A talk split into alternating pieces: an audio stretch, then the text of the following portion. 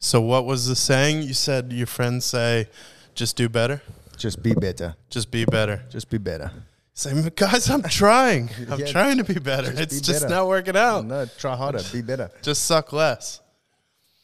Just be better. Yeah, I like it. Just, just hey, Nice just and simple. Just don't screw I'm it up. Print it on T-shirts. Going to be a slogan. I Just like be that. better. We should do that. Yeah. we can retire. Yeah, I think I so. like it. Once we get these shirts printed. Going to get them printed. People are going to adopt it. Just be better.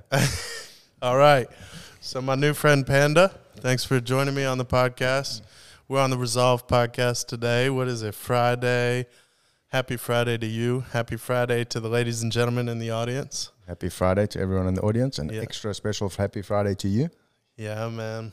So we met what two weeks ago, and uh, I'm driving my boy to school on the motorcycle, which was new territory for me. It was like I think day one uh, here in Bali, doing the school drop off on the motorcycle. So he's uh, all excited, and but I think a little bit nervous about school. And I look over and I see your kids in the school uniform too. And I said, Hey, Carter, look, there's some uh, future classmates, some potential friends. And believe it or not, it worked out. and I said, What's up to you? Yeah. And you you uh, said hello. And I said, Where's that accent from? And you said, South Africa. South Africa. And that was history. And I have- wife was from South Africa. And That's right. The conversation started, and then we had coffee, and it turns out we both like espresso, and we both had good conversation. The more espresso we drank, the more we talk. You start talking about crypto and business, and I'm getting all excited. Yeah, yeah. Fuck yeah. So uh, that landed us here, man. So I appreciate you should being on and we'll we'll talk about your story and so you just moved here from South Africa. What's that, what's that all about? Yeah, so we got here about, it's actually officially four months ago.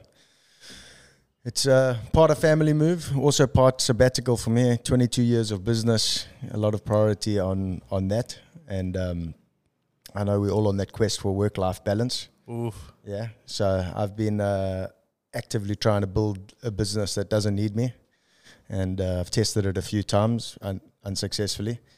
Uh, and four months in, and so far, so good. Uh, Yeah. Business is operating without me, and I'm getting to spend time with my family. I've done more school drop offs and pickups in four months than I've done the rest of my life combined. Well, in the in the In what your nine years, right? So Like, more in oh, the last four years, months than in the last yeah, eight my boy's years. eight, so yeah. But it's just because, uh, and on the scooter, something I also was a bit nervous of. We don't ride scooters in South Africa or motorbikes, or I don't. So that's that was wrapping my head around that, putting the kids on the scooter, going. But that's the adventure of Bali. You're kind of out of your comfort zone. You're trying new things, and that's the experience that we signed up for. Yeah. And um, on the other side of it was also a sabbatical for me. Uh, 22 years of business and studies. I just thought, let's do something different. Um, South Africa's also got a bit of a political edge at the moment, and uh, and uh, some- Challenges. Some, challenges with electricity and water and sewage issues. So that also influenced the timing of it because Jeez, that's like all the fundamental utilities. like yeah, it's pretty. It's uh, it's you know what? My simple analogy now, because I'm still a huge South African patriot, um, even though I do call myself a South African Greek, because my parents are, are, are weren't born in South Africa. Um, but uh, my simple analogy for for South Africa is is it's like being in an abusive relationship. you you absolutely adore the person, and you always find reasons to to be in the relationship. And there's so many good things that you're thankful for. yeah, Um, that's a good analogy. yeah, but at the end of the day, it's a little bit abusive at the moment. So Yeah. to spend some time out and it may it- not be the best thing for you. You know, you might need a break. yeah, yeah. Look, look, I can tell you from a health wise, I didn't realize there's a lot of stress that I've let go of being here, Uh huh. um, and that I've appreciated here. I'm sleeping a lot better. Um, it's yeah. So to, to come back to it, like, so why are we here? It's it's also there's also been some some some some losses in the family. Mm-hmm. Unfortunately, my mother-in-law, who was an absolute amazing human being, uh, she passed away early last year after battling cancer for a while, and that also kind of was a trigger. We life's short, you know. We got to Yeah, make take adventures while we can. My kids are young; they're five and eight. Now's the time to try new things, and it's actually working out better than I hoped. Meeting cool people like yourself, and I've Yeah. met some other people all over Europe and Sweden and Switzerland and Australia and UK and and and we don't get that diversity in South Africa. Um, um, there's a lot of the same. Yeah. So so to be in a expat community like this here in Bali is is something that I that I greatly appreciate, and I think it's going to be good for my family and for for me and my wife. Yeah, and this place is cool. It's uh I guess I didn't yet appreciate how much of a melting pot it is. Like I've met so many Europeans from different countries, um, people here for all different reasons, studying, maybe even studying remotely, here for business, here for a lot of people in the hospitality industry with the hotels.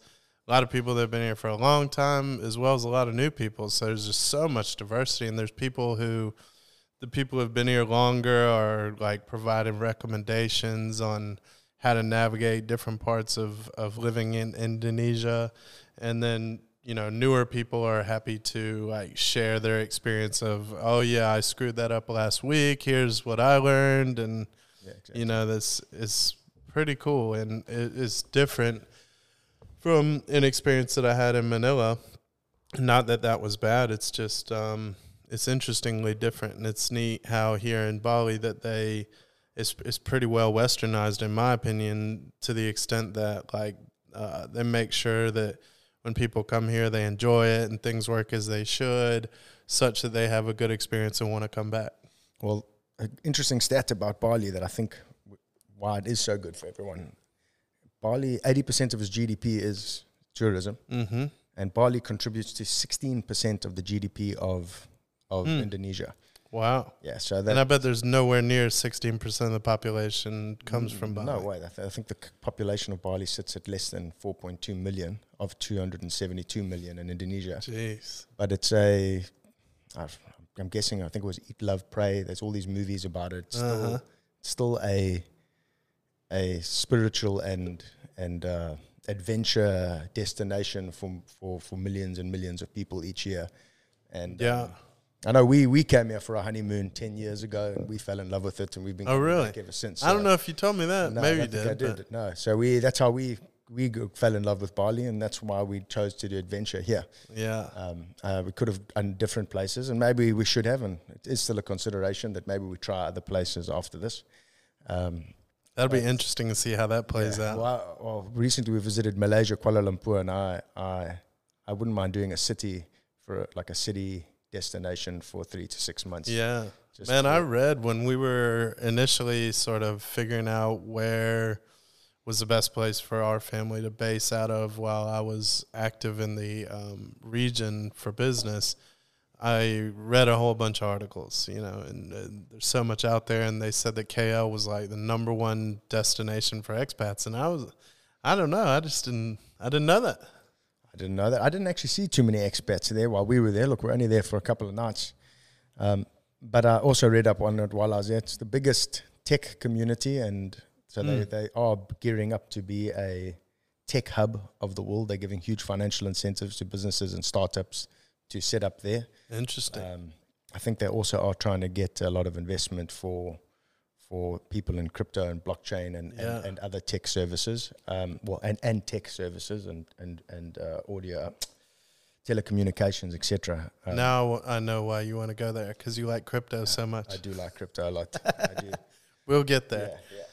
Oh man, so four months out of South Africa right now, you don't have uh, like a fixed end date, end plan. It's just No, so so the plan is now head back to South Africa next next month.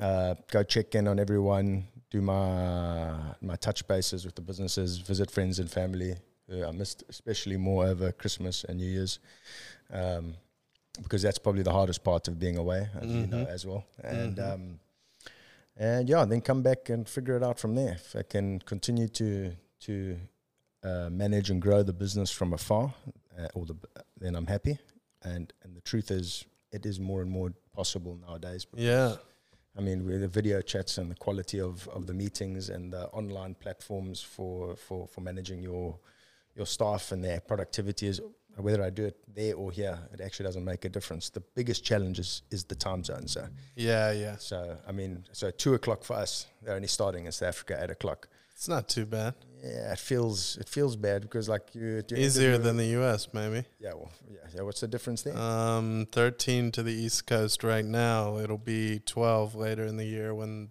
what Yeah, daylight savings time goes away or whatever, yeah, okay, that is a bit more challenging.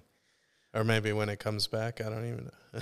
Whichever way it works. Yeah, but it, now it's 13. Then it'll go to 12. But yeah, it's. I mean, it's significant. It's a it's a pain in the butt sometimes, but. You know, now uh, a a great majority of our team is here in Asia. So I'm actually now Whereas previously it was probably three people in the U.S. and nine people here. Now I'm part of the majority. So So it's actually becoming easier. yeah, I And think what time zone are they on? Is this for IGS? Uh huh. Uh huh. Okay. Yeah, yeah. It's um, it works out. So I mean, people are spread between, let's say, uh, like maybe we have, s- huh? I don't know. Maybe Thailand is the furthest west person, and Japan is the furthest east.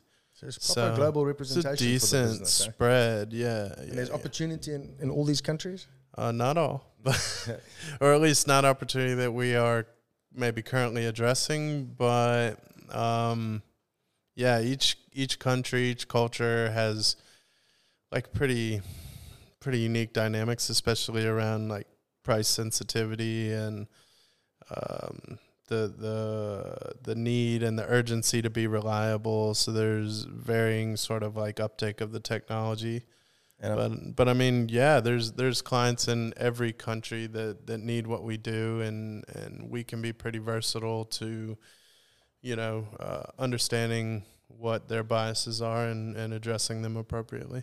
and is the intention of having representatives in that country to chip away at it to find the opportunities? I mean, is there a timeline how long people can sit in that country without without getting customers on board, or is it? Um, yeah, in a manner of speaking, I I would say so. I mean, it's a business, right? We're here to make money. We're not here to be busy.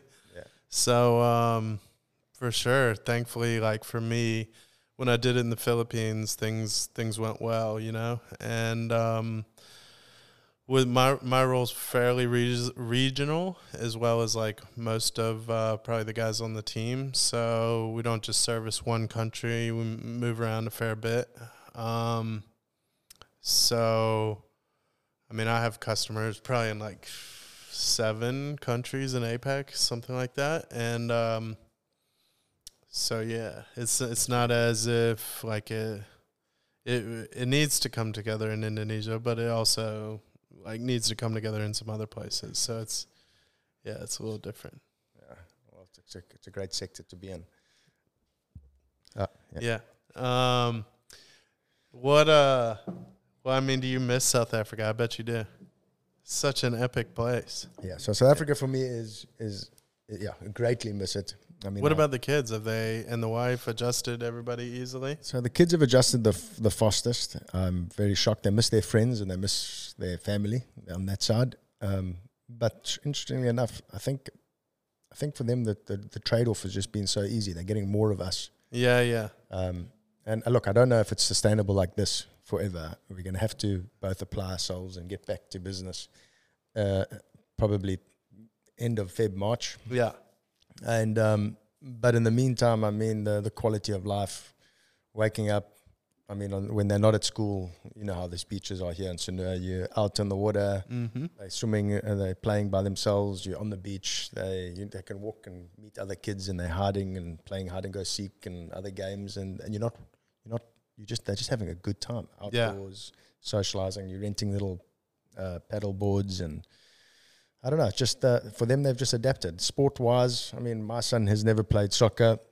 Since he's been here, he's asking to play soccer. He's now doing lessons, and uh, I'm just shocked at the improvement I've seen in the last three weeks. Yeah, the quality of the youth soccer here is Yeah. really high. It's very high. Is is surprising yeah, because I think that's the biggest sport. Well, not only in the world but also in the U.S. Yeah. But geez, the level is really high here. I wonder. there's I was trying to think last four night. and five year olds that I think uh, should should should have YouTube channels the way they've all skills No are. doubt. it's it's hectic. We were at some games last night, and I was trying to think. I mean, I don't know. Maybe I should figure out whether the Indonesian national team, like, I, I don't know of them like winning the World Cup and being on the world stage that much. So I was trying to think why, like, where does it drop off? Do they go to different countries I'm to sh- to be successful I'm and sure like play on bigger teams, or is it maybe the difficulty of, of living life in some of the rural areas over here? It's not necessarily the best uh, environment for cultivating like a super high performance athlete. it's probably a bit of both. Yeah. Yeah, Because I was trying to think about, it. I'm watching these little kids play, and I'm like, "Geez, man, they probably play as good as kids twice their age in the U.S."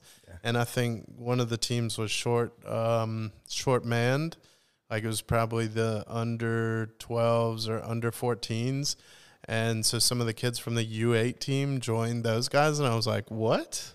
I mean, these little tiny kids, but they got moves, man, and they're not afraid to challenge some of the bigger kids. It's, it's pretty hectic. But I, I heard that they like live and breathe soccer, Yeah. football, whatever we are calling it today. Um, you know, from a young age. Yeah, uh, like South Africa is also quite soccer crazy. So there's a lot of kids with great, great abilities there also. But yeah, somehow it just feels different. Yeah, Yeah, I mean, just seeing the kids at school. I mean, as they arrive, there's always kids on the field playing. it's Yeah, fantastic. I love and it. I think that's what put the pressure on our boys to play. I don't know. Was yours playing before this? Um, he was, and he wanted to play more, but with our crazy lives, like I'm, I missed a sign up or two, and so, yeah, he probably like over overcorrected. Like he's he's all about it because I missed probably the last season because the sign up was when we were here this summer doing like a test run, figuring out where we're gonna live. Yeah. Are you guys still doing the four four practices? Are you doing everyday practice? Three, Three a week. Okay. Yeah, yeah, yeah. proper, yeah. Kind of, my, no, my boys only an hour and a half a week for now. yeah, yeah. Yeah. Oh, it's coming. Yeah. Yeah. it's it's hectic, man. Yeah. So have you traveled a lot of uh, Bali yet? uh, not Hold on, hold on. Before we go any further, let's uh, tell about the business in South Africa because we, we mentioned the business a couple times.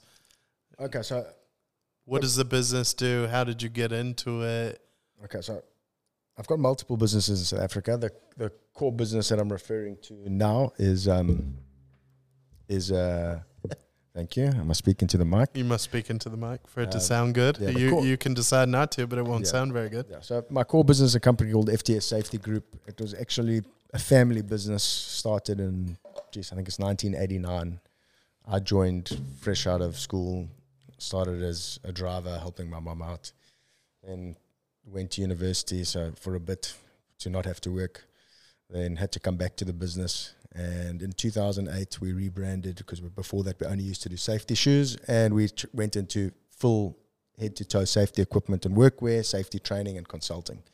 And is it to local, like to one part of South Africa, or is it all so, of South so Africa? we were predominantly big contracts servicing the agricultural sector and municipalities, uh, and export orders into as far as Botswana, Namibia, Zambia. Um, so we oh, and we sent a couple of stuff through Mauritius, but I don't know where it went. So agricultural, like big scale farming. Big scale Yeah. farm, mainly the sugar industry. Uh huh. Um, and then yeah, so that was the, the the the focus. And then we moved into training and consulting, software solutions for managing uh, safety file implementation, etc. Um, yeah, so that that's that's the core business. That takes probably or used to take eighty percent of my time. Then I've got other investments. I mean, I've been a to be honest, I like to think of myself as a social entrepreneur. I love business. My hobby has been business. Other Mhm. people are sport.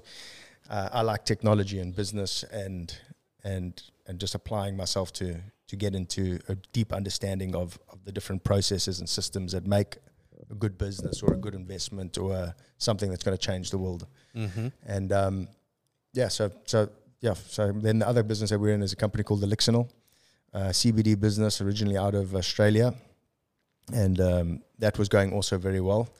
Uh, both of the businesses were affected very badly with um, COVID. Mm-hmm. So when when the lockdown happened, we were quite optimistic South Africa wouldn't be affected. We were like, eh, everything's going to carry on. And so like the rest Yeah. of the world will get sick, we'll be fine. Yeah, yeah. And um, Got that African blood. yeah, and we actually really did believe that. We were like, eh, this little flu virus isn't going to bother us. And so we probably went in a little bit premature, not cutting costs, and kind of when when they did close down, carried on paying full salaries, carried on paying rentals, everything. By month three, things started hurting, Uh huh. um, and, and and and across all the businesses, we had to make some tough decisions. But interestingly enough, that's also kind of what got us here, because when you're forced to to reevaluate a business, you can reprioritize. So we, we've actually now reprioritized the business to retail. Mm-hmm. So we moved away from big contracts. We're servicing a comp- uh, Takealot. It's similar to Amazon in South Africa, selling online. Interesting. Yeah, uh, we're doing um, a lot, lot more sales direct to our customers through our website portal uh, and through the Takealot portal, and um, and we're also growing a lot directly in, tra- in training. So we're setting up training venues all over the all over the country. That's also quite a unique model. Uh, being like I said, a South African Greek, so we've got a really cool Greek community in South Africa. Not as big as it used to be, but we've got all these different venues all over, and a lot of them are sitting underutilized. Yeah. So I thought, okay, You mean in the Greek community? yeah. So the Greek community's got what Greek community centers in, like every town Uh huh. in every province. Okay, and um, and what happens is now is because the Greek community is so much smaller, not much is happening there, especially during weekdays. Uh huh. So I like to ponder how to find win-win situations. Yeah, so, yeah. So instead of actually now growing and going and signing long leases for my own premises in these different areas, I've approached all these communities and I've said, okay, cool. I'm entering a month-to-month lease, or as we, when we need the venue, Mm-hmm. And um, now we're do offering training at all these venues. And I like and now the money is going back to help service those communities, to help them maintain and upkeep those facilities. And those facilities are used for our Greek national days, the the church celebrations, and all those yeah. kind of things. So it's also important. It helps keep Greeks Greek outside of Greece, and that's a little. It's hard, getting harder and harder. So I'm technically second generation, Uh huh. And I'm battling to keep my kids speaking Greek. I mean, I still try and talk to them every morning, and I think they understand a bit, but it's hard because my wife's not Greek. Yeah. So, and we're not spending t- as much time in Greece anymore. I think I've been once in the last eight years. Yeah. Um, but I still love that identity. I like I like them knowing that. I like them knowing that the food we can track both my parents to the 1700s. My mom in, in Cyprus and my dad in Greece. His family. We got family trees both sides back to that. That's wild. Yeah, it is really cool. And um, yeah, so I want them to maintain that. Um, and so anyway, so that's one little like a love project, I should say, that we managed to turn into a, a win-win. Yeah. So the communities are getting that, and, and and I like that whole collaborative thinking. That's like like I said, you're thinking about business differently now, and I think there's a big move towards that, where where it's not just about money. I mean, this move that I'm doing is not a money move. I'm definitely not banking banking Yeah. a- a- anything at all uh, for this experience that I'm having with my family. Um, but I, I I just believe that this world has so much abundance at the moment Yeah. and I think we are kind of trained to to think that there's not enough. So we're all thinking we have to accumulate more and more and worry about tomorrow all the time. Mm-hmm. I think that we've actually entered a stage of. I like to actually think of it as the shift between the information, the industrial age. I think we're officially in the information age, uh, even more so now with all this AI tech that's coming out. And I think the changes of that are going to be huge in terms of the, the things they're going to solve in terms of food production and, and, and the movement of data and, and management of money and all of that.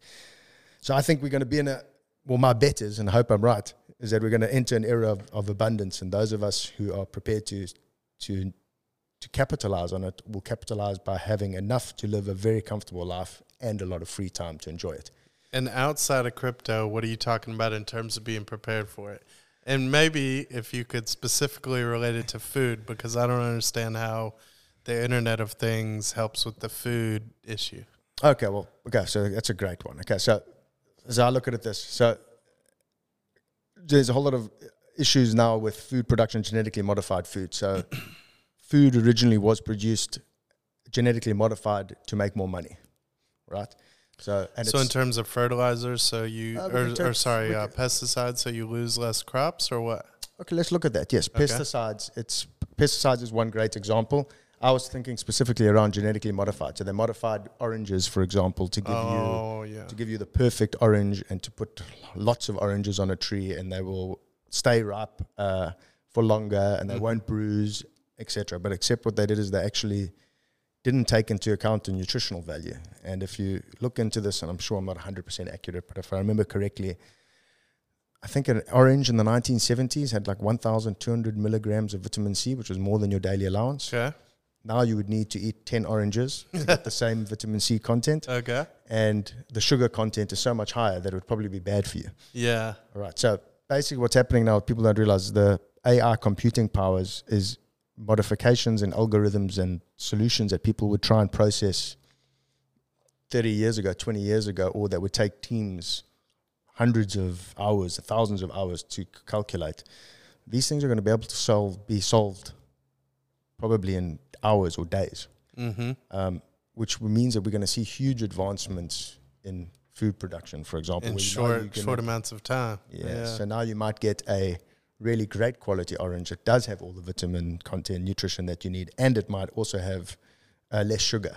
So, if I understand correctly, you're saying like we've just scratched the surface of seeing the capabilities of the GMO stuff, and now with AI feeding the, what we've learned back into like the machine and the algorithms and the AI, like a lot of the like we're gonna go from good to excellent, like in in the sense of like, let's say, um, streamlining out the extremes of like the vitamin C and the sugar and such, like engineer that out.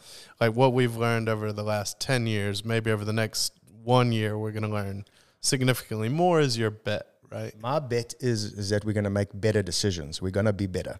Okay, like we started this podcast, we are going to be better. Humanity is going to be better. We are better equipped because of the information age. Uh huh. Okay, so I look at it now.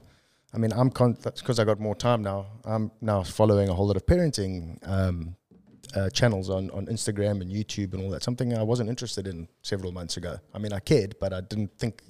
But there's now so much content. I'm now getting tips on how to handle it, and I'm going, oh, geez, I actually normally get angry there. Yeah. Okay, then I'm reacting, and then my boy and my girl are reacting to me getting angry instead of de- de-escalating the situation Sure.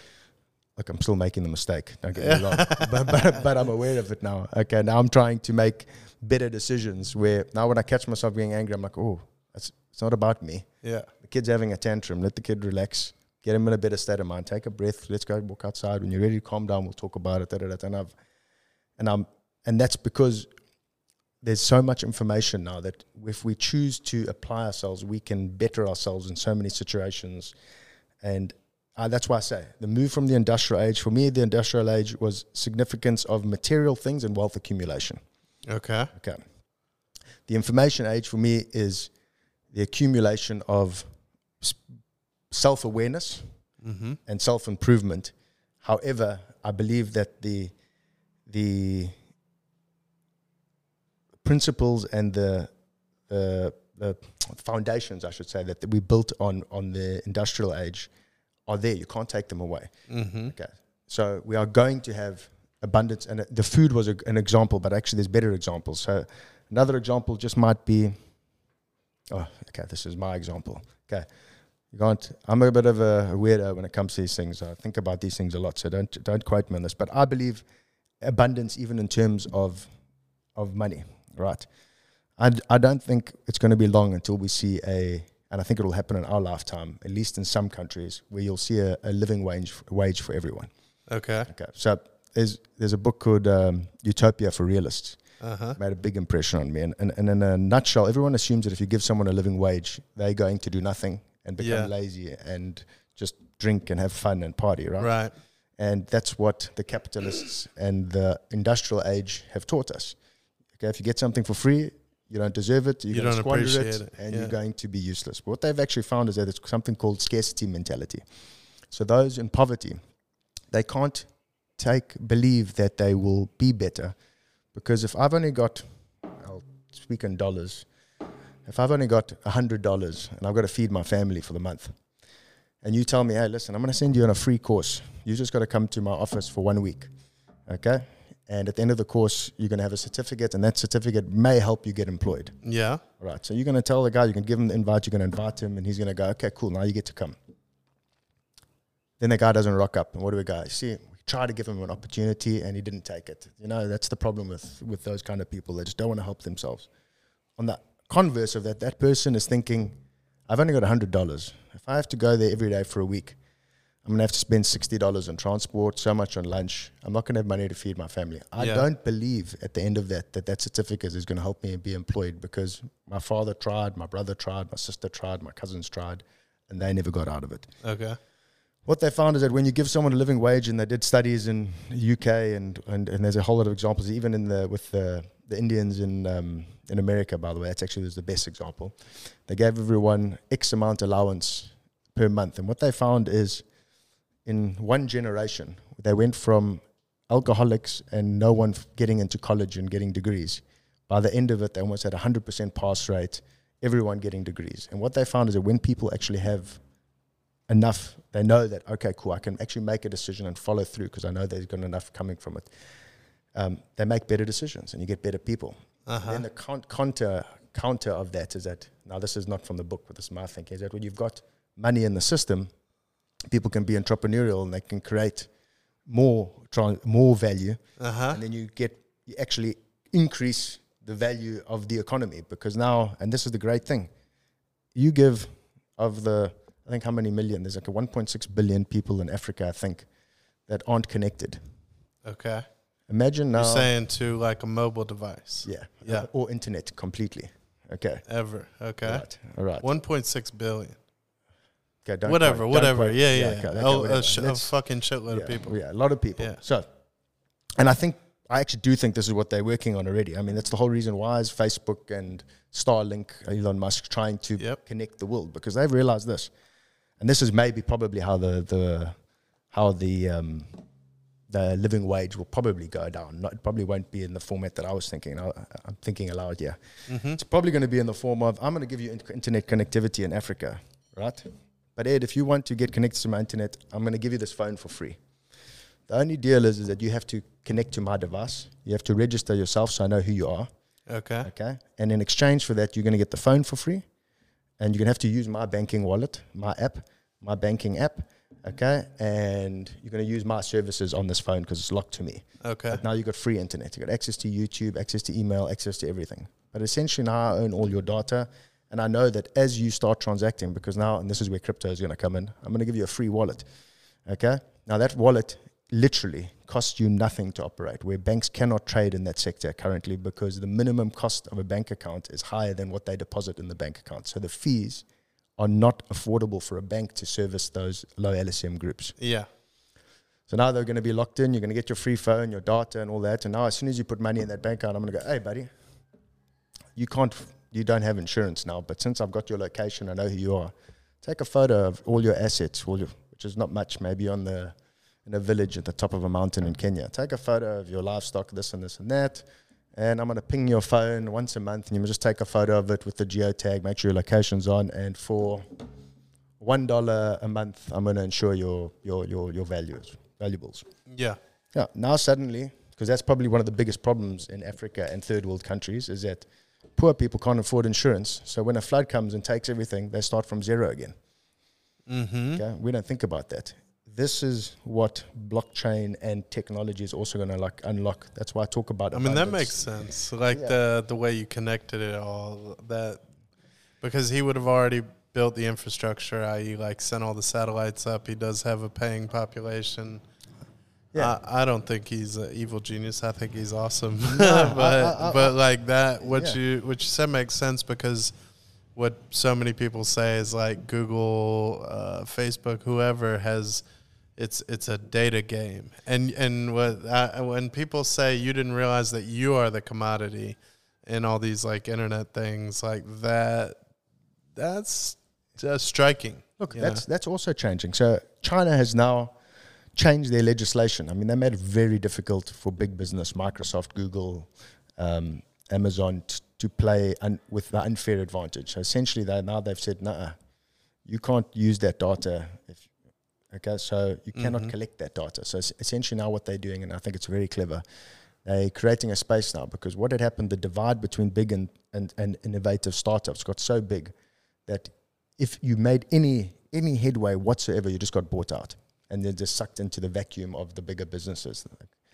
By by limiting that ability for them to do that, now the, you're going to foster innovation because now other people can go, well, actually, this is worthwhile for me to do this. Yeah. Okay? But to get to harp on my point, and I and I reserve my right to change my opinion on this because, but I, I That's not allowed. This I is my podcast. I do I do fundamentally believe that there is a cultural mind shift change, and I think it largely got to do maybe because we didn't experience the World War One and two, so we haven't had that that loss that possibly our parents or our grandparents had, where they Yeah. literally had nothing.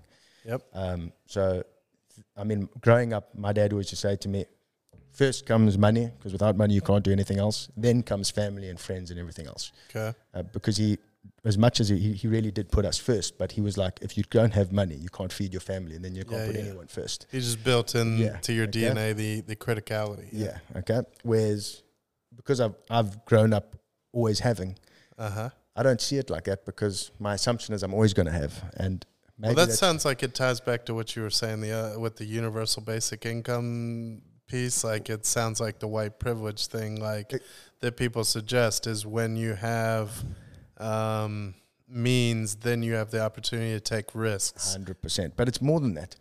Even like I mean, now you look at that guy. I've forgotten his name. You know that song. Um, it's, it's trending at the moment. Uh, da, da, da, da, da, da. Thank you for sunshine. Thank you for Yeah, rain. yeah. Thank you I for know, but I could never fucking pain. tell you Da, da, da. Yeah, okay. Got- But now that's a beautiful story of the power of social media and the information age. This guy recorded that seven years ago, whatever it was. Someone came across it, used it on a on a Instagram or YouTube. I don't know where it where, where it On a reel, right? On a reel. Yeah. Now this kid is signing a record deal. Is that the one where they have like kids in Africa dancing to it? yeah, yeah, yeah, yeah. okay. yeah. I think I used that the other day. okay, so I like that. I look at this and, and that's what I mean. The information age is unlocking potential and stuff that other people just can't see.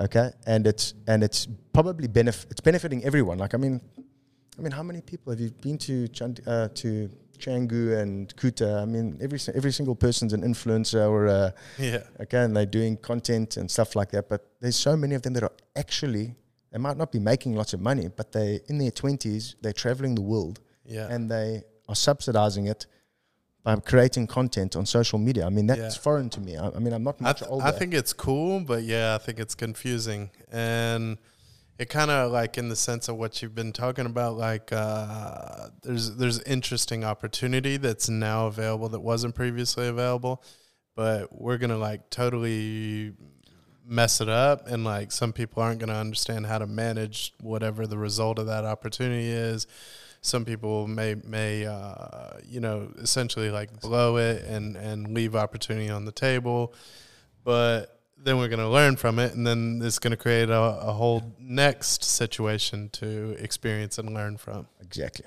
And and all I can tell you, so why I was drawn to you when you told me about the podcast and we were chatting when we were at uh, the Glass House having our coffee. I mean, I was like, so it's been on my mind. So I'm the old generation where I, I honestly thought, and I'm not that I'm that old, 41, but it, I honestly that's thought, pretty old Yeah. no i'm joking just giving you shit um, 40 years, 41 years young, I like to say. yeah. Okay, so I honestly thought, and um, I still kind of feel, I have to, I probably delete 80% of the posts I start to make because I feel like it's like I almost feel like why do I am I showing off by putting where I'm going and what Yeah. I'm doing and all of that and sharing. Well, I also thoughts. feel like in in um, the years when we were learning how to participate in the internet, there was so much around. Don't say anything unless you want it to be on the front page news. there we go. And so it's like, oh no, do I want that to live forever? Exactly. And now people put like, now they just post "Oh. I'm This going to get ice cream. Yeah, I broke my toenail. Look Yeah. at my toenail.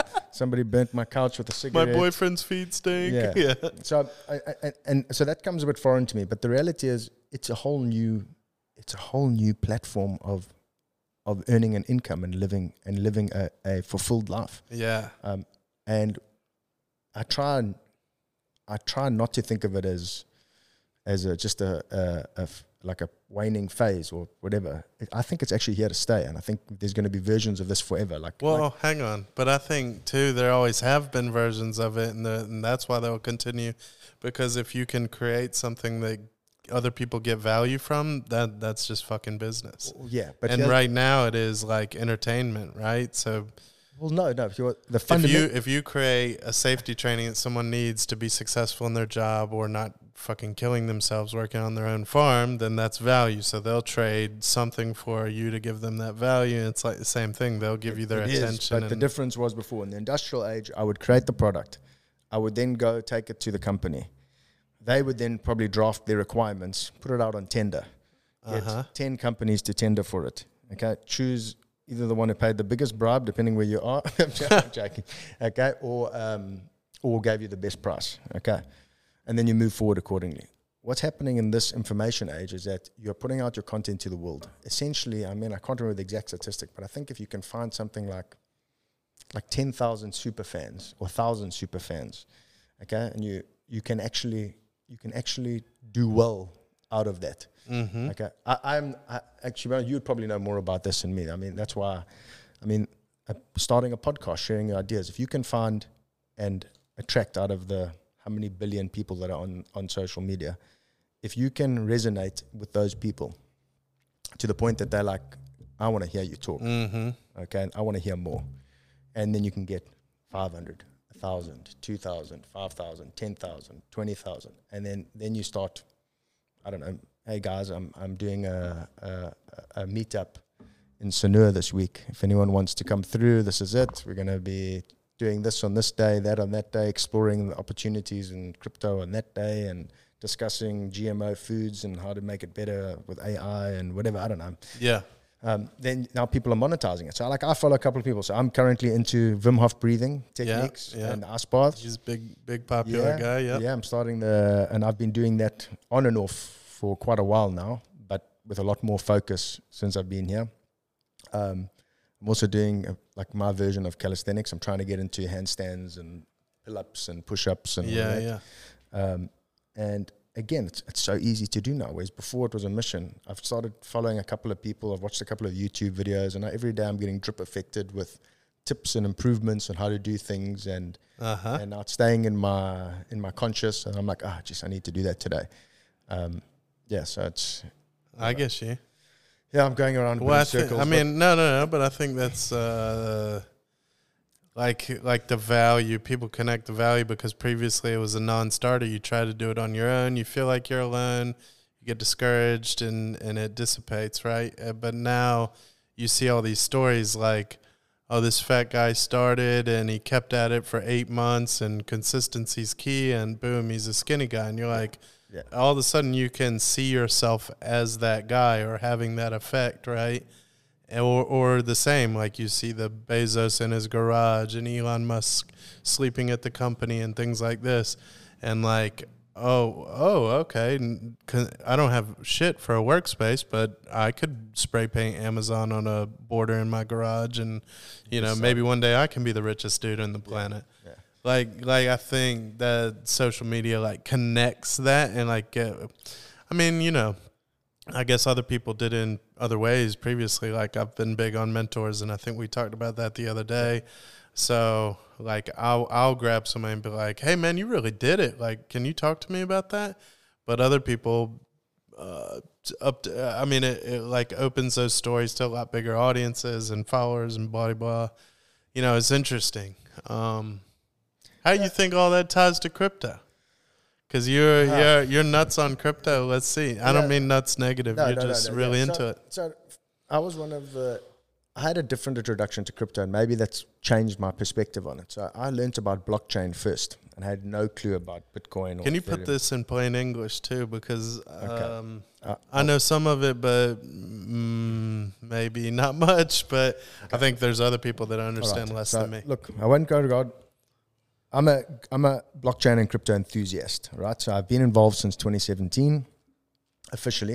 I started reading up about blockchain probably a little bit before that. I read the book. Um, I read the book by um, I've had a blank now. The Fourth Industrial Revolution by Klaus Schwab Oh, okay. and he touched on it in there. Great book, by the way, written in 2014, and I only read it in 2016. And a lot of what he said is happening. A big influence on my thinking. Um, even though I'm not a huge fan of the World Economic Forum, but that's a different conversation. okay, but um, so he touched on it there. So when I started re- researching it, essentially, blockchain, what I believe is is going to be the upgrade of the economic system. So blockchain is essentially a algorithm predefined and this is not the proper definition, but this is how I can explain it a predefined algorithmic solution, okay, to store verified data. Okay. What is verified data? Can now you define that? Okay, so verified data means that it's it, can, it will verify that whatever's put in there, when it was put in there, what is is is what it was put in at that time. Okay, so so for example, if I want to send uh, food and I want to verify that the the the cocoa beans coming from Bali didn't have child labor, right? Essentially, mm-hmm. look, you could do, you don't actually necessarily need blockchain for this, but let's just use blockchain as an example. I could have a process where, all right, we say that two of the staff who have access to, um, this is probably a really bad example, but anyway, they're going to use it on a phone. They're going to walk and do an inspection once a day and make sure there's no child labor there and that they're not using any pesticides, etc., etc. Uh, they're going to go and once they do it, they're going to take a couple of photos, tag, tag, tag, verify I'm this person, I'm whatever the oracle or whatever my name is, and I, I verify this is true. He verifies true, it's true, it's done. Timestamp, boom, goes through. Then it goes, who's going to collect it? So when the truck driver comes to collect it, he verifies, puts it in. Then he goes to the depot where they wash it, whatever, whatever they do there. Pack it, do it, then it gets transported. Who did it get transported with? Was that clean energy? Blah, blah, blah, until it makes it on the shelf. And suddenly, when you get it on your shelf, you scan that QR code and it's got the full history of what happened there. okay. verified as accurate. So now you can get that box and go, ah, that box came from there. It was delivered by this person, etc., etc.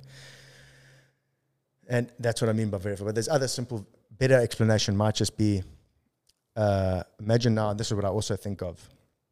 Again, for Africa, because I think with 50% unemployment in South Africa and possibly worse in other African countries, until they figure out how to help make uh, third world countries innovative, governments are not going to solve the problem. It has yeah. to be solved from the bottom up.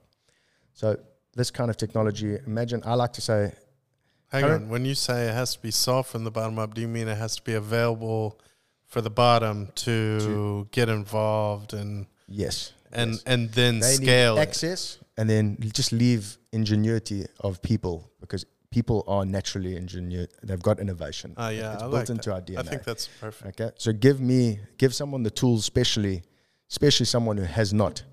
Okay, and give them the belief that they can achieve it, or give them they curious. The curious ones will will make it happen. Mm-hmm. Okay, and especially if they've got access to information, because now on YouTube, I mean, you can look up anything. Yeah, it's no ridiculous. Excuse. I feel a lot of it's pressure. fantastic. I feel a lot of pressure because of it. I feel if you're not getting better, no, yeah, because we've got no excuse anymore. Yeah, because yeah. If you want to learn about anything, you've you've got yeah best information available to you. There's no excuse. I like that. Yeah. Okay. But uh, yeah, it's uh, there's a lot of pressure. Yeah, but there's the other side to that, and that's another reason for being in Bali is also learning to let go and knowing that you don't always have to be pushing the envelope.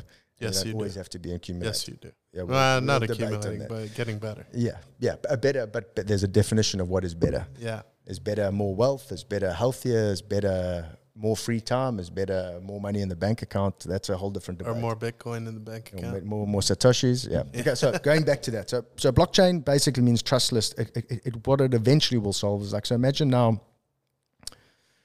Uh, a, like for a trading platform. So currently we've got centralized trading platforms, like now what happened with FTX. Okay. Now the the reality of that is even though FTX was an approved entity in the US, they nobody was actually verifying that they had the funds and they had misappropriated the funds and they were actually using clients' money to invest and prop up their share price and create yeah. this whole false. Let me ask you another question on that. So. Yeah I'm not actually familiar with FTX is. I know of the whole like fucking craziness, but are they a platform like Coinbase is a platform? Yes, they were. And who are the other platforms? Coinbase, Binance, Robinhood. Mm, Robinhood. I think they're doing a bit of crypto now. Yeah. Yeah. Yeah. yeah. So like these type people, yes. FTX was one of one these. of them. Okay. So, so what happens is people would assume that that because it's government regulated, it's it's it's safe. FTX was. Yeah.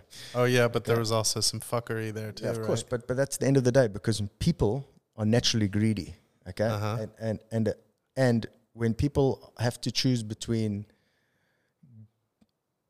going bankrupt, a lot of people like I like I can't remember what what association he was on. But anyway, so Sam Bankman-Fried basically, I th- if I try and empathize with him, he was probably in a situation where he really believed that what he was doing was going to be great for the world probably got in a bit of financial problems. I thought, ah, we'll just manipulate this document once. Mm-hmm. Okay. And then he thought thinking that the price was going to go up, and the next year it got worth, or month, or whatever the story was. And the next time he did it again and again and again until eventually the, rug got pulled out from under from under Mhm. them. So if you're doing this on a blockchain, you would predefine the rules. And and again, I'm not an expert on this, but the system the system would be regulated to say, hey, if X is not achieved, you can't do Y. Okay, and the Okay. system will just be like, the system says no, you can't proceed. Okay, so what eventually will happen is a lot of our economic solutions will be replaced by predefined algorithms. Okay, So data that you can't skew, that you, like a verified. so you will know this is what the answer. if the system, like we use our phones, I don't know how my, my, my Samsung sends a message and my WhatsApp will work or my Telegram to phone people. I actually have no clue how it works. Yeah. But guess what? We don't think about it, right? Never. Never. It's just Okay. this magic thing, like electricity. I flip the uh, switch and it just happens. There we go. All No, right. I'm joking. I say that to Yeah. people because I'm in the energy industry. Yeah, yeah. okay, but here's the difference. So, for example, good example when they first put electricity in, it was all everyone spoke about. Yeah. Okay, oh wow, this is how it works, and cables, and this, and, And that, then it became whatever, it this became is what normal, and that innovative disappeared. That's what's going to eventually happen when when blockchain replaces this economic system. It's just going to work in the background, and I'm going to know that hey, let's say you base, you go back to Houston, I'm back in Durban, we want to do business. Okay, uh, we're going to log on through the portal. Maybe it's through Apple because Apple creates their one, and we're both on their network, or maybe it's Samsung, or maybe it's Cardano or Ethereum, whatever. Uh huh. We're going to opt in on a system where we verified who we are, what we do, and I'm verified that I sell safety products and I'm manufacturing overalls, etc. And um, and let's say you want to buy them. There's probably going to be an insurance on there. It's that it's going to verify you as a buyer that you're going to pay me and it'll lock your funds in. It's going to verify me. It'll probably have to be shipped through a specific shipper who's going to verify the quality that comes to you. Okay. Once we define that principle and do that digital contract, boom, and then then all the real world variables have to meet. So I have to get it to that that place where the inspection is going to be done. Then they're going to pack it, and then they're going to ship it, and it's going to get verified that it landed at the Durban harbour. Then it's going to be packed in that ship, and you're going to be notified. Then it's going to arrive at your inspection. People are going to check it and say, "Cool, it is arrived as per as per the contract." Then it's going to get delivered to you, and as they push deliver, the funds that you had in your condo are going to come to me. Mm-hmm. Okay. There'll probably be an insurance behind that so that if I, make a mistake, you will get paid, you will get reimbursed with some extra, and Yeah. I will have to, or, and I'll Pay your premium on the insurance or Yeah. whatever. And Yeah. or I will lose a score. So Uh-huh. maybe just like an Uber driver, I might lose a score. yeah, yeah. Okay. Now, next time somebody wants to do business, they go, oof, he's not a 10 out of 10, he's a 9 out of 10. I got to be careful. Okay. Again, making these things up. Mm-hmm. I'm not entirely No, sure no, that's exactly good. how it's going to work. like But it's what I'm- all. what- yeah. what I'm saying is, there's just a lot of opportunity to be unlocked. I mean, I was also reading about now about automotive market makers. Okay, so essentially, what they're saying, Automotive automa- automatic mart- marker market makers. market makers or predictive market. Say that makers. ten times fast. Yeah, I can't. I can't. So the gist of it is this: so like in a market currently now, there's a big. People can manipulate the markets between two markets. Let's say you're selling me steel, and I've got price. I've got. I'm buying steel because I want to speculate that the steel price is going to go up. Okay. I've got storage, whatever. I buy a container of steel. I put it into my storage. Price goes up. I put it back on the market. I sell it. Cool. I just made my ten percent. But as people are trading, there's people who actually have extra information or bigger resources, and they can actually manipulate it. Okay. So, and that happens in cryptos in all uh, markets where there's big variances. Okay. And where big players, that's how they continue to stay big because once, same as like Google and Amazon, once you've got all the information, it's easy to manipulate the market. You can short stock, you can, sh- you can, you know, you can do lots of things to make to make more, and that just gives you a more bigger advantage. They're going to be automated, um, uh, uh, again, also probably blockchain based trading platforms, which are probably going to build in certain where people might get compensated on one side and people might pay in on the other side to have access to data to to ultimately make it more fair for everyone where everyone will end up making more so Yeah. instead of one person making a lot and another one losing everything everyone will make a more fair amount the person who who who's better will still make more but the person who's worse won't lose everything Okay. okay uh, yeah i might be going a bit too deep eh? No, no, no. It's good. I'm, I'm with you. I think. So again, basically AI and and and and, and blockchain I just I'm not entirely sure how yet. I haven't connected all the dots. I'm still an enthusiast. I'm still learning. I'm still reading up on this. But I just think there's going to there will be huge fundamental shifts in, in our lifestyles and the way we work and the way we play and the way we earn and the way we uh, spend our time. Related to Bitcoin, what is the blockchain uses outside of crypto? So there's, I mean, there's quite a few. So I mean, so uh, one of the things that I'm reading up in, and there's a big space, is people are looking at the fashion industry. Uh-huh. So I didn't realize this, but like, Well, hang on. The what the example that you made about you're sending something from Durban to Houston and it's being verified along the way. That's blockchain. That's not crypto related or what? so they're actually the same thing. So essentially, I, I like to define it like this: blockchain is the technology behind it that is that it might be a bit of an overkill because you can probably solve it a lot of it with other platforms with other methodologies now. Yeah, but not at scale. Uh, but not decentralized and at scale. Okay, so Okay. here's the big difference.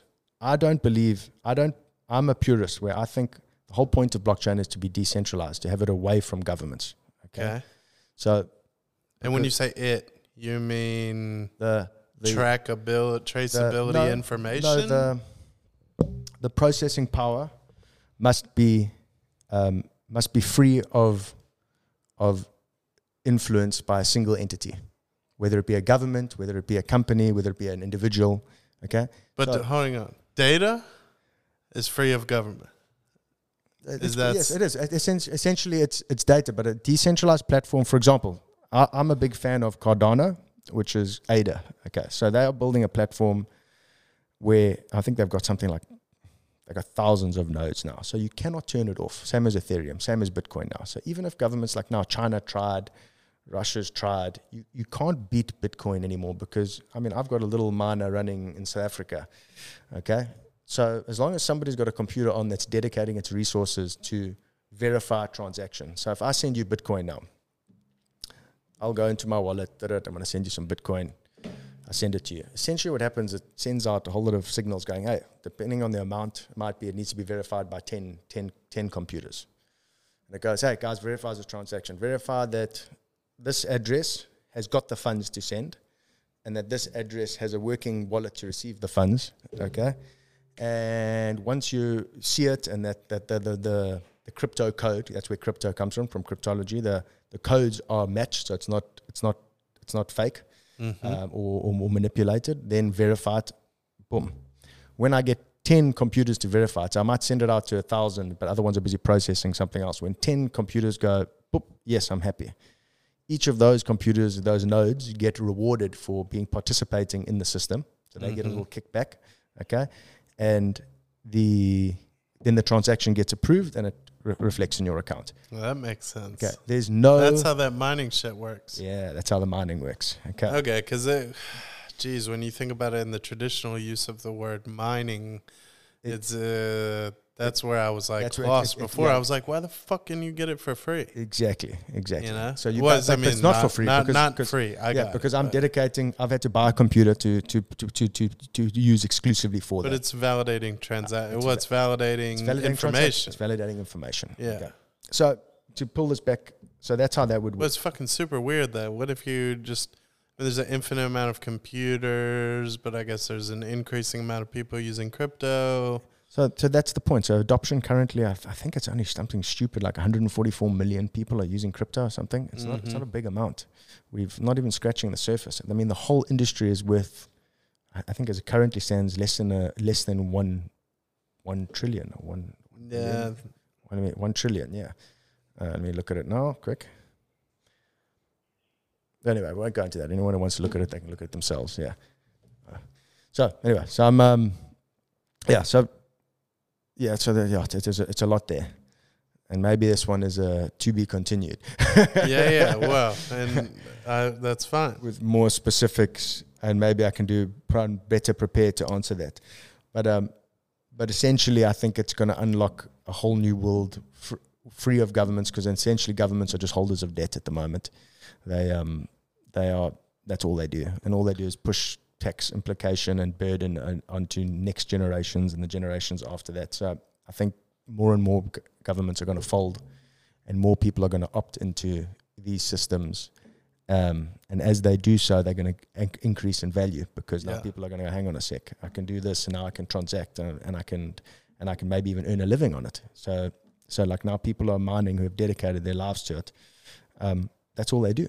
It's certainly shaking things up. The decentralization topic, you know, Yeah, it's it's it's. it seems kind of like uh, what anarchist kind of like uh, the way because then it's like decentralize everything, decentralize this, decentralize that. Yeah, look, look, it seems anarchist. I think if you're coming from a first world country, it seems anarchist. and, and I'm saying that with no Yeah, like yeah. uh, I- this I- is my opinion or anything else. if, It's if you come from a first world country, it does feel like that because Uh-huh. you guys are used to things working. yeah, If you come from a third world country where you literally have little faith in your government, okay, and and in the banking system, okay, it, it, it seems like a solution. So you look at people in Brazil now, and in uh, I think Iraq, and in I mean, there's all these Mhm. places where people have adopted it, and um, and now where they couldn't trade because if they put their money in, in, now they can actually have a bank account and pay and deal with stuff. but can they? Yeah. Is it usable in uh, third world developing If nations? you've got internet connectivity, okay, and a computer or a phone, you can transact. That's the simple, simple, simple simplicity of it. I don't even understand the whole wallet thing. Essentially, Yeah, a wallet. a wallet is different than an account. You, It's an account. purchase on an account, no, no. but A then wallet you, is an account, but the difference is there's no, there is no third party who's verifying your account. That's what you got to wrap your head around. So you Uh-huh. have not got a third party. Who's the bank in America? That give me a name of a bank. Whatever, Bank of America. Bank of America. All right. Currently, what's happening is you saying, Bank of America, verify who I am, Yeah. and let me open an account with you. Uh-huh. Once you verify who I am, please, I'm going to pay you to take my money, Mhm. okay, and to keep my money, but I have to pay you And to to keep protect my money, okay. Then, then ev- all you basically is paying them to say, hey, if I send money, make sure that it goes to the right person. So if I send it, make sure you verify who I'm sending it to that is the right person, Yeah. because if you stuff it up, you're going to pay. Mm-hmm. And if I receive money, please make sure I get my money. That's Okay. fair. And if I put too now all these insurances and stuff is is coming a little bit clearer with Uh, these examples. Yeah, so so now suddenly those people have to. But in a decentralized platform, the onus is on you to say, hey, if you're going to send money to my address, make sure you get the address right. Because if you send it to the wrong address, there's no third party to come in and, and, and reimburse you. Mm-hmm. So that's the only risk, and that's why adoption is slow now. But but even that, in the five years that I've been involved, now you've got what's called a handle. So now if you want to send me money, you're just going to say at fullphanda, and you're going to send it, and boom, it's in my wallet mm-hmm. uh, it's it's nice and simple. It's not you know, putting a A B C one one two J two two one capital J little B C C. Now we T, all T. know your account number. Yeah, I wish it was it. Yeah. okay, um, and um, and so it's going to become more user friendly again as the technology advances. It's still in its infancy stage. Yeah, yeah. Yeah, um, yeah. So I think you're running out of time, eh? Well, you too. No, I've got till four. Ah, that's right. My that's kids right. have got got are still going. Yeah, I gotta go make a Yeah. plan. Well, it was good, man. Yeah, Good yeah. first Yeah, podcast. I think it's good. It's, I think I went in a slightly Well, different angle than Hey, man, we do what we want. we do what we want. That's the beauty. yeah, And hopefully some people like it. Yeah, and if so so, then then we can uh, talk some more. Yeah, of course we can do that anyway. Yeah. We fucking assuredly will. Neither We of us is short will. on words. No, neither of us. We both, we both like talking. So, and I must be honest. So, like I started this earlier, I was going to say. So, I like this idea Yeah. of sharing information with people, and and and because I get pretty deep. Like one of the other things I'm I'm learning about at the moment is trying to the practice of mindfulness, which I've been doing for a long time, but trying to like actually understand it and, and focus it on attention and being purposeful, and actually choosing what to spend my time on and what to do, and then applying that to what businesses I want to do going forward. So, do I want to go back and put my attention, my full time attention, back into growing my business in South Africa, or do I want to try and take advantage of this Mm-hmm. gold rush that's happening on social media and YouTube and try and find a bunch of people who want to continue to take part in the journey that we're going on and, Yeah. and unpacking that and then you know and, and, and we, we kind of feed the feed the dragon by actually just saying okay cool we're getting positive feedback let's carry on going Yeah, yeah. so so Well, it's confusing, and I got some thoughts on that, but I'm going to share it with you, and then we'll see if there's a good idea to have another podcast. yeah okay cool my man Yeah, I'm. We're gonna have more. I'm just saying about The specific, specific idea. one. Yeah, Uh, yeah. you might have to say it and then just delete it out so we don't forget Oh, no, hell no. I'll say it once we start recording. Listen, right. I'm going to say thank you hugely. I'm going to say this also, talking about synchronicity. My meeting of you when you pulled up on that on that back of that uh, on the scooter and said hi, that was a, a low day for me in, in, Yeah? in Bali. Yeah, yeah. I'm glad I could make it a little bit better. And I took it as a, as a, it, was it came at a great time. I think it was uh, it, what people don't underestimate. Doing cool stuff is still hard. Yeah, okay. yeah, yeah. because being away from the familiarities of home and your friends and family, no matter how, how much fun you're having and how beautiful the place you are in, it's it's still challenging. Yeah, And uh, meeting cool people like you and like-minded people, I think makes makes a big difference. that's I great, appreciate man. I appreciate that. Yeah. That means a lot. it Thank was it was really cool how it all came together, you know. Yeah. And it and it was so easy. But I I love doing that, you Yeah. know, just saying hi, making people smile, and then sometimes you hit it off, and it's cool. That is cool. That is very cool. All right, my man. thank you. Appreciate you. You appreciate you. All Ciao, right. man. Cheers.